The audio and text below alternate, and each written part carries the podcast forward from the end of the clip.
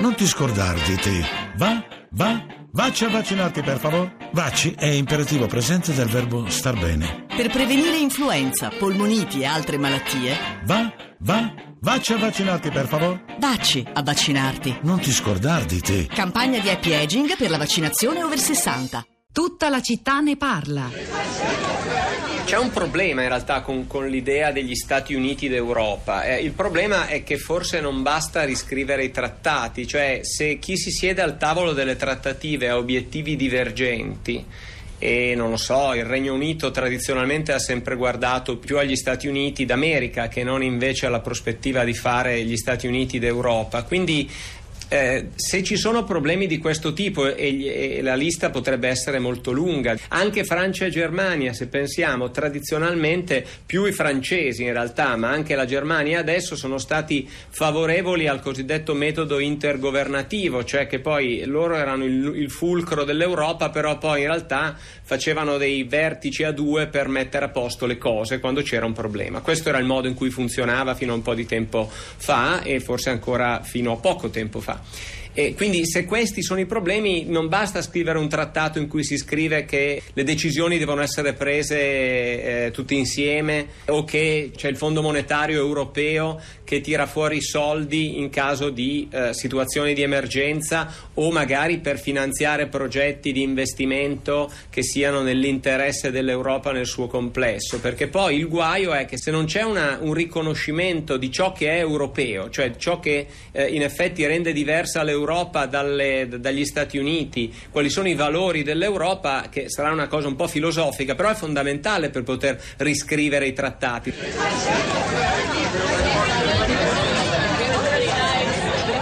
Ma di cosa si tratterà mai? Che cos'è questo ciò che è europeo, a cui faceva riferimento eh, usando anche parole filosofiche l'economista Francesco Daveri una, ai microfoni di Renews 24, era un'intervista dell'anno scorso 9 giugno 2015 e in fondo è un po' questo il tema che è emerso in questa puntata che ha preso spunto dal sogno, l'auspicio, provocazione anche di un nostro ascoltatore che guardando alle imminenti elezioni americane ha detto ci arriveremo mai anche noi europei alle elezioni di un presidente degli Stati Uniti d'Europa, è una cosa possibile, è una cosa auspicabile?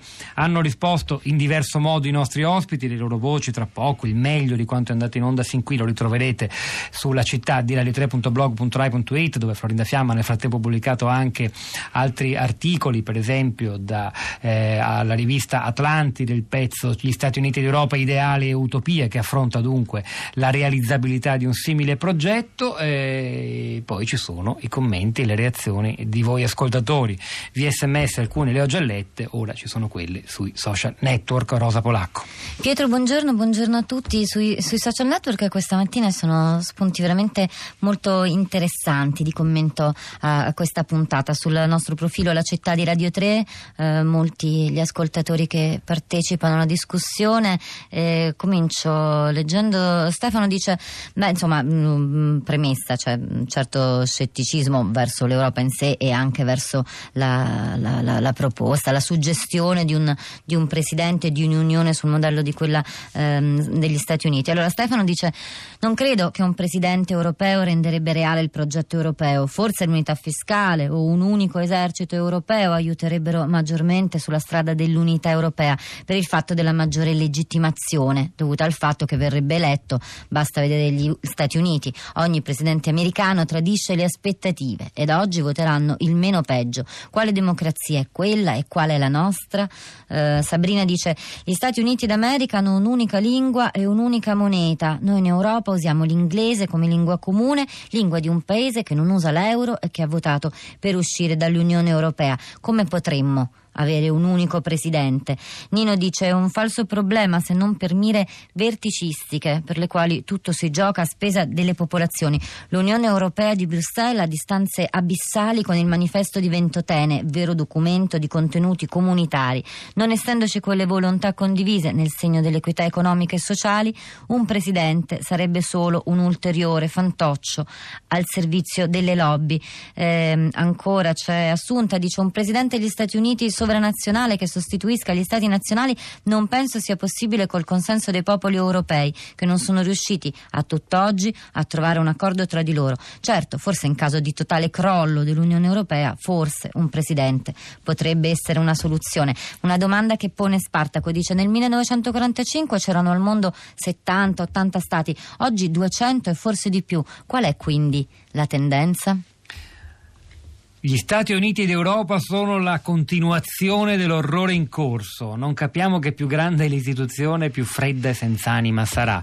Non ci vediamo calare le decisioni dall'alto da un'oligarchia eh, economica e finanziaria che nessuno ha mai votato. L'unificazione dell'Europa non riuscì ad Hitler, riuscirà invece a questi loschi burocrati. Unione è dittatura. Come vedete, non tutti i nostri ascoltatori concordano con l'auspicio di Rossano, di, una, di un presidente degli Stati Uniti europei, magari eleggibile possibile come quello americano nel prossimo futuro. Bruno da Milano, buongiorno e benvenuto. Buongiorno, grazie. A lei la parola. Il mio commento è che ness- non trovo nella stampa, nei commentatori, nei politici eh, qualcuno che ha il coraggio di sparare in faccia agli europei che non, ormai non contano più niente nel mondo se rimangono la Francia, la Germania, l'Inghilterra, l'Italia. Cioè come singole nazioni la grandeur francese, la grandezza dell'Heimat tedesca non contano nulla ormai solo l'Europa può contare, cioè il, l'Europa non è un lusso, una scelta ideale, un vediamo se abbiamo voglia di farlo, è una necessità, è come una medicina, o la prendi o muori.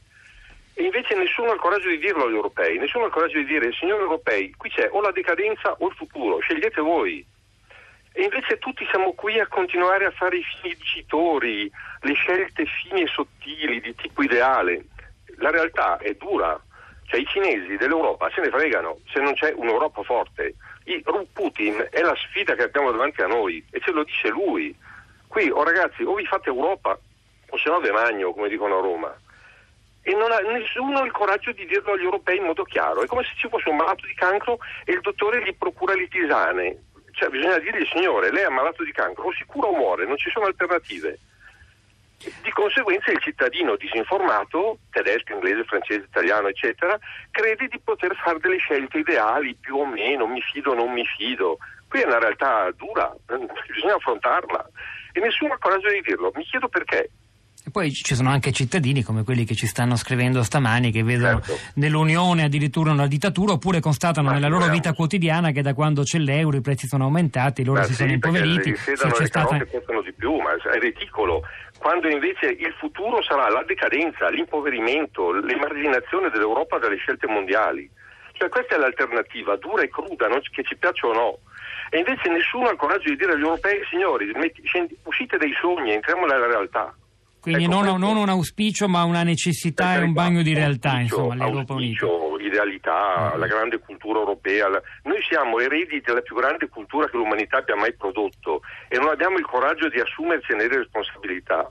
Questo è uno dei drammi degli europei noi saremmo uno dei punti di equilibrio del mondo. Il, il, Medio Oriente non sarebbe il Medio Oriente se l'Europa fosse unita, perché Erdogan non si sarebbe permesso il lusso di fare quello che ha fatto se avesse avuto per vicino un'Europa unita e forte. Bruno è stato chiarissimo, grazie Bene. davvero. Grazie Maria Grazia da Piacenza, buongiorno, benvenuta.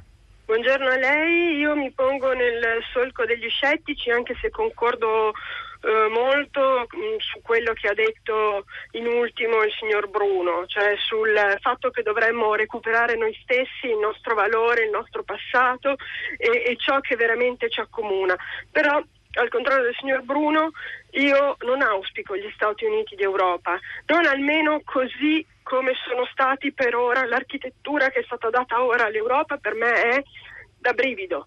Eh, io vedo quello che è stato fatto alla Grecia, ehm, cosa sconvolgente, eh, contro tutti i trattati che parlano di benessere dei popoli europei, quello che è stato fatto alla Grecia è vergognoso e non posso dimenticarlo, come credo che nessuno di noi dovrebbe dimenticarlo. Questa è un'Europa, come è stato detto da qualcuno, di burocrati, oligarchi, banche, finanza, lobby, si fanno i TTP, si fanno eh, i, i, È stata chiarissima, Maria ecco, Grazia. Io la... sono per il no. La ringrazio. Sono... Finisco solo una cosa, sì. io vorrei una unione delle comunità europee. Chiarissima, Questo grazie. È il mio sogno. Rosa, Grazie. Rosa. Allora, su Facebook c'è anche Massimo e dice la prossimità non implica appartenenza ed è per questo che la prima iniziativa condivisa dagli Stati europei è stata quella di forzare l'adozione di una moneta unica con l'eccezione di Inghilterra, Norvegia e Danimarca, che non è più nemmeno utile a favorire gli scambi commerciali, ma serve solo alla turbofinanza perché ne semplifica gli abusi. La comparazione con gli Stati Uniti è perlomeno inopportuna perché tali lo sono diventati dopo una guerra di indipendenza e un'altra civile che dimostrano come la supremazia di un'idea si conquista con una lotta che impone sacrifici e che non bastano le briciole delle brioche rimaste sui tavoli di negoziatori per saziare quella fame di giustizia sociale che nessun paese europeo è ancora riuscito a soddisfare. Corrado, buongiorno, benvenuto. Buongiorno, A lei la parola, Corrado. Da dove, da dove ci parla? da Roma. Da Roma. Io adesso ho sentito questi ultimi due spezzoni, sia il messaggio Facebook sia l'intervento Sì. dell'ascoltatrice che mi ha preceduto. Io vorrei infondere un filino di ottimismo a questo mondo. Mi sembra che siamo tutti preda, forse per l'overload informativo, di una specie di eh, terror panico e timor panico di- del, del disastro mondiale, il tutto va male, eccetera. Io sinceramente eh, molte cose vanno male, il mondo è complicatissimo, e, però nello stesso tempo ci sono delle cose che si muovono in avanti e eh, rispetto alla faccenda della- dell'Unione Europea e della possibilità di fare uno Stato, a me mi ha colpito molto questo discorso delle lingue perché pensavo che l'impero austro-ungarico era un impero plurilingue, che l'impero romano era un impero plurilingue sicuramente, eh, che l'Italia unitaria era un'Italia plurilingue, eh, visto che i dialetti erano lingue e gran parte degli italiani non parlavano la stessa lingua e non si capivano. Eh, non mi sembra che non sia possibile immaginare un futuro diverso, cioè per quale motivo se non si è mai sta- fatta una cosa, cioè non si è mai riusciti a fare pienamente una federazione di stati democratici eh, che abbiano ciascuno la propria lingua e delle culture diverse, questa cosa non sia possibile in futuro. Finiamo con questa domanda che in realtà è anche un auspicio piuttosto ottimistico di Corrado. Rosa, ancora a te. Qualcosa da Twitter, eh, Alcavi dice se continuiamo ad anteporre personalismi e scontri ad analisi e politiche davvero comuni, l'utopia si trasformerà in distopia. E poi c'è Gianluca dice l'Europa è e resterà solo un'espressione geografica, fatevene una ragione. È il momento di Radio Tremondo con Anna Maria Giordano, si avvicina il momento del voto, domani tra 24 ore saremo qui a commentare eh, l'elezione del nuovo Presidente degli Stati Uniti, questo è chiaro, è indubbio, la gran parte delle telefonate arriveranno su questo, sono già in grado di predirlo. Eh, c'era Piero Brancali oggi, la parte tecnica, Piero Bogliese alla regia, Pietro del Soldà e Rosa Polacco a questi microfoni, al di là del vetro. Florinda Fiamma che ha curato la città di radiote.blog.rai.it e continueremo ad aggiornare questa pagina anche nelle prossime ore. Cristina Faloci, la nostra curatrice Cristiana Castellotti che vi salutano, ci risentiamo dunque domattina alle 10.